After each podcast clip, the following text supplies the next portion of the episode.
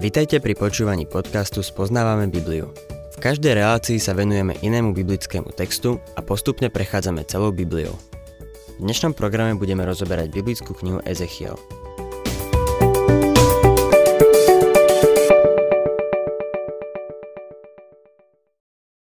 Milí poslucháči, dnes sa v našom štúdiu proroka Ezechiela dostávame k 19. kapitole.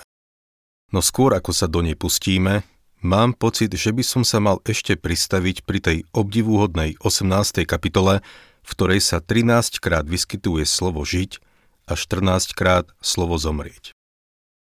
V 18. kapitole nám Ezechiel predstavuje život a smrť. Nejde však o väčší život či väčšnú smrť. Táto kapitola pojednáva o tom, že Boh súdi v tomto živote. A preto si myslím, že k celej tejto kapitole musíme pristupovať v tomto zmysle. Ezechiel uvádza viacero ilustrácií, no dôležité je to, že každý človek stojí pred Bohom samostatne. Ak si aj zatratený, Boh ťa bude súdiť samostatne ako jednotlivca. Pán Ježiš ťa bude súdiť. A ak si spasený a postavíš sa pred Kristov súdny stolec, aby si zistil, či dostaneš odmenu, bude ťa súdiť samostatne a oddelenie. Každý človek sa bude musieť postaviť pred Boha. Vtedy sa človek nebude môcť vyhovárať na to, čo psychológovia a psychiatri často používajú, že tento chlapec je taký divný preto, že ho mama zanedbávala a neprejavovala mu lásku. A dôvod, prečo tamten je taký opustený a má veľké komplexy je ten, že ho otec bil. Keď sa však postavíme pred Boha, nebudeme sa môcť vyhovárať na svojich rodičov. Budeme súdení a sme súdení aj dnes.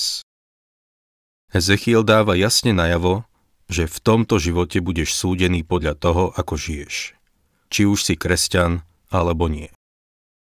Tu v našom texte sa to týkalo detí Izraela. Tých, čo boli Božím ľudom a tých, čo neboli. Nalistujme si koniec 18. kapitoly a budem čítať 32. verš. Veď nemám záľubu v smrti toho, kto musí zomrieť. Zne výrok pána hospodina. Obráte sa a žite. Znovu, toto sa vzťahuje na telesnú smrť. Boh nemá záľubu v smrti. Neteší ho, keď niekto zomrie. To je mu cudzie. Jeho zámerom nebolo, aby ľudia zomierali. Spomeňme si na to, ako pán Ježiš plakal pri Lazárovom hrobe, hoci ho išiel vzkriesiť z mŕtvych. Smrť vstúpila na svet prostredníctvom človeka. Nie Božím konaním, ale kvôli ľudskému hriechu. V 19. kapitole máme dva žalospevy. Žalospev nad kniežatami Izraela, to sú verše 1 až 9, a žalospev nad Judskom, južným izraelským kráľovstvom, verše 10 až 14. Budem čítať prvé tri verše. Ty však zaspievaj žalospev o kniežatách Izraela a povedz. Kto bola tvoja matka? Levica, ktorá odpočívala medzi levmi, medzi levíčatami si vychovávala mláďatá. Odchovala si jedno z mláďat, stalo sa mladým levom. Naučil sa trhať korisť a požierať ľudí. Toto nie je Ezechielov žalospev, ako tvrdia niektorí biblickí komentátori. Je to žalospev pána, vlastne toho, ktorý neskôr plakal nad Jeruzalemom. On tu plače nad judskými kniežatami. Kniežatá boli skupina ľudí, o ktorú sa zaujímalo veľmi málo ľudí. Ale Boh sa o nich zaujímal. Kto nad nimi ronil slzy? Boh. Mimochodom, komu dnes na tebe záleží? Predpokladám, že je niekoľko takých. Záleží na tebe ľuďom, s ktorými pracuješ? Záleží na tebe ľuďom, s ktorými chodíš do kostola? Záleží na tebe tvojej rodine? Jeden úspešný podnikateľ mi raz povedal. Skutočne si kladem otázku, komu dnes na mne záleží. Všetkých vrátane mojej rodiny dnes trápi iba to, čo zo mňa majú. Aké smutné. Ale Bohu na tebe záleží a záleží mu aj na mne. V tomto svete, v ktorom žijeme, je to obrovská útecha. Mohol by som sa v ňom aj stratiť, taký som malý. ale on ma pozoruje svojim zrakom a záleží mu na mne. Nebolo veľa ľudí, ktorí by nad judskými kniežatami chceli vyroniť slzu.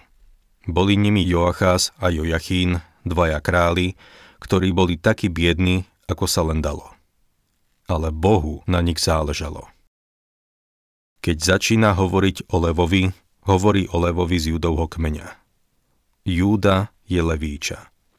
Tak označil Júdu Jákob v Genesis 49. kapitole v 9. verši, keď prorokoval o svojich 12 synoch. V numeri 23-24 čítame – to je ľud. Vstáva ako levica, dvíha sa ako lev. V zjavení Jána 5.5 sa pán Ježiš takisto nazýva levom Júdovho kmeňa. A jeden zo starších mi povedal, neplač, hľa, zvíťazil lev z Júdovho kmeňa, Dávidov výhonok, aby otvoril knihu a jej sedem pečatí. Prejdime k 10. až 12. veršu. Tvoja matka bola ako vinič vo vinici, zasadený pri vodách, bol úrodný a rozvetvený od hojných vôd. Mal silné prúty, súce na vladárske žezlo, vysoko vyčneval spomedzi vetiev, bol viditeľný pre svoju výšku, pre svoje mnohé ratolesti. Bol však vytrhnutý v prchkosti, zhodený na zem a východný vietor ho vysušil. Jeho plody boli okmásané a uschli mocné prúty. Strávil ho oheň. Toto je už žalospev nad Judskom. Títo ľudia prišli do tej krajiny a Boh ich požehnal. Boli ako vinič zasadený v tej krajine. Boh ho však teraz vytrhol a boli odvlečení do zajatia. Toto je pieseň, ktorá smutným spôsobom opisuje neblahé dejiny tohto národa. Od 20. po 24. kapitolu máme konečné predpovede týkajúce sa súdu nad Jeruzalemom.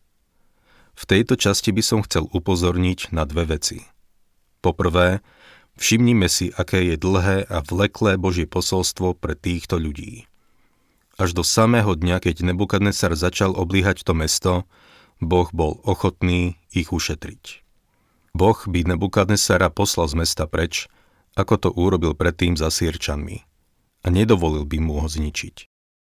Ľud sa však Bohu neobrátil a tak prišiel súd.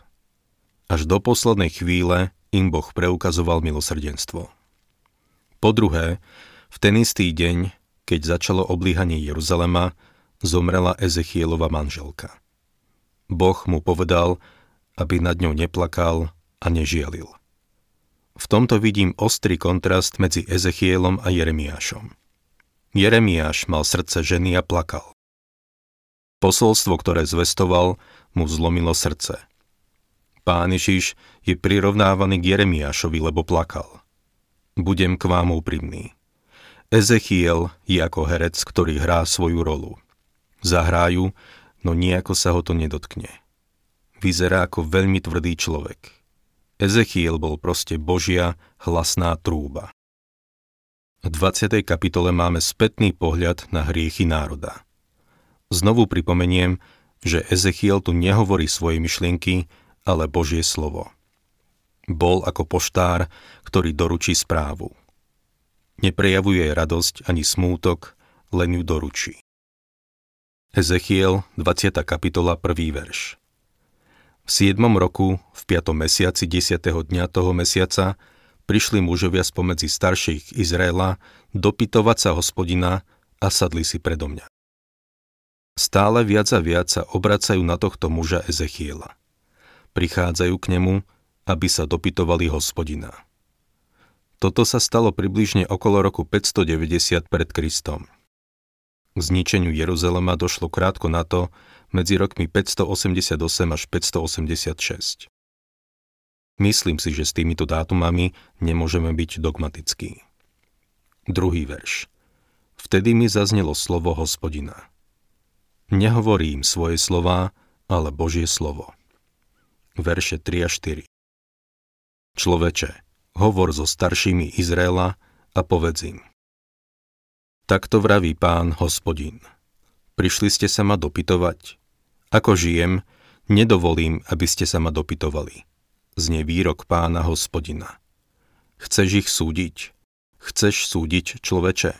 Oznám im ohavnosti ich otcov. Prišli sa sťažovať a kritizovať Boha. Podľa nich je nespravodlivý, keď ich súdi a nechá Jeruzalem zničiť. Začína im dochádzať, že sa to naozaj stane. Ezechiel bude s nimi znovu cesto všetko prechádzať, lebo Bohu neprekáža vysloviť svoje obvinenie a uviesť dôvody súdu, ktorý vyniesie. 5. verš. A povedz im, takto vraví pán hospodin. Toho dňa, keď som si vyvolil Izrael, zdvihol som ruku, prisahal som potomstvu Jakobovho domu a dal som sa im poznať v Egypte. Vtedy som zdvihol ruku a prisahal som. Ja som hospodin, váš Boh. Boh sa vracia k samotnému začiatku, keď ich povolal z Egypta, vyslobodil ich z otroctva a previedol cez púšť. Prejdeme k 13. veršu. Dom Izraela sa mi však vzoprel na púšti. Nechodili podľa mojich ustanovení a zavrhli moje nariadenia, plnením ktorých má človek žiť. I moje soboty veľmi znesvedcovali. Vtedy som povedal, že na púšti vylejem na nich svoju prchkosť, až kým ich nezničí. Celá generácia, ktorá bola na púšti, sa vzbúrila proti Bohu a on ich tam nechal zomrieť. 21. a 22. verš Synovia sa mi však zopreli.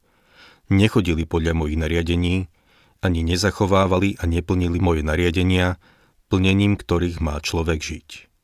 Znesvetili i moje soboty. Tak som povedal, že vylejem na nich svoju prchkosť, kým sa na púšť neprestanem na nich nevať. Predsa som si stial ruku späť a konal som pre svoje meno, aby nebolo znesvetené v očiach národov, pred zrakmi ktorých som ich vyviedol. Nasledujúca generácia sa takisto búrila. 25. a 26. verš.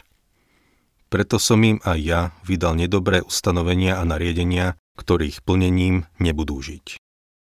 Poškvrňoval som ich vlastnými darmi, keď všetko prvorodené prevádzali cez oheň, aby som ich predesil, aby spoznali, že ja som hospodín. Toto je zvláštna pasáž písma. Ani biblickí komentátori sa nevedia zhodnúť na jej význame. Mám pocit, že je to tá istá myšlienka ako v 2. Korintianom v 2. kapitole v 15. a 16. verši, kde sa píše Lebo sme Kristovou vôňou, príjemnou Bohu uprostred tých, čo získavajú spásu aj medzi tými, čo hynú. Jedným vôňou smrti na smrť, druhým vôňou života na život. Keď im Boh dal svoje slovo a oni ho odmietli, vydal ich im vlastnej ceste – ten istý zákon, ktorý bol dobrý, sa stal zlým, lebo ich zatratil a odsúdil. To isté platí dnes o evaníliu. Ak si počul evanílium a odmietol si ho, bolo by v skutočnosti lepšie, keby si ho nikdy nebol počul. Ak evanílium odmietaš, stáva sa vôňou smrti na smrť. Nikdy nebudeš môcť prísť k Bohu a povedať mu, že si ho nikdy nepočul. Vzhľadom na toto ohromné odsúdenie by si človek myslel, že Boh skončil s týmto národom. Ale v Ezechielovom proroctve tu a tam vidíme úžasné a nádherné pasáže prisľúbenia. V tom najtemnejšom období ich dejín svietilo svetlo proroctva najjasnejšie. Budem čítať 33. a 34. verš. Ako žijem, zne výrok pána hospodina, ja budem kraľovať nad vami pevnou rukou, vystretým ramenom a prchkosťou, ktorú na vás vylijem. Vyvediem vás pomedzi národov a zhromaždím vás krajín, do ktorých som vás rozptýlil pevnou rukou, vystretým ramenom a prchkosťou, ktorú som na vás vylial. Boh im tu hovorí, že ich má v úmysle znovu priviesť späť do ich krajiny. Tento Boží zámer sa ešte len naplní. Aj tí, ktorí vraveli, že nemá pravdu, uznajú, že pravdu mal. Z 21. kapitoly dnes prečítam iba prvé tri verše. Potom mi zaznelo slovo hospodina. Človeče, obráť sa tvárou na juh, káž proti juhu, prorokuj proti lesu na Negevskom poli, povedz Negevskému lesu. Čuj slovo hospodina. Takto vraví pán hospodin. Pozri, roznietim v tebe oheň, ktorý strávi v tebe každý zelený strom i každý suchý strom, takže jeho plameň nebude možné uhasiť. Popália sa ním všetky tváre od juhu až po sever.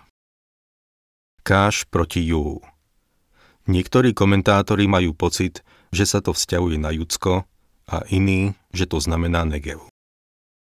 Každopádne je to juh. Keby ste videli Negev, kládli by ste si otázku, čo sa stalo s tým lesom. Nuž, milí poslucháči, Boh ho potrestal. Povedal, že ho zničí.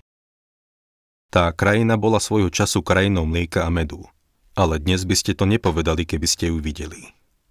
Nie len, že to nie je krajina mlieka a medu, ale nie je tam ani dosť vody. Toto je pozoruhodné proroctvo. Boh však ešte neskončil s týmto národom či s touto krajinou.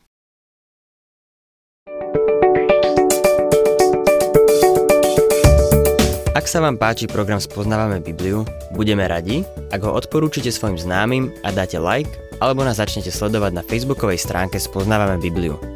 A ak vás niečo oslovilo alebo zaujalo, napíšte nám cez Facebook alebo na adresu spoznávame.bibliu zavinač gmail.com.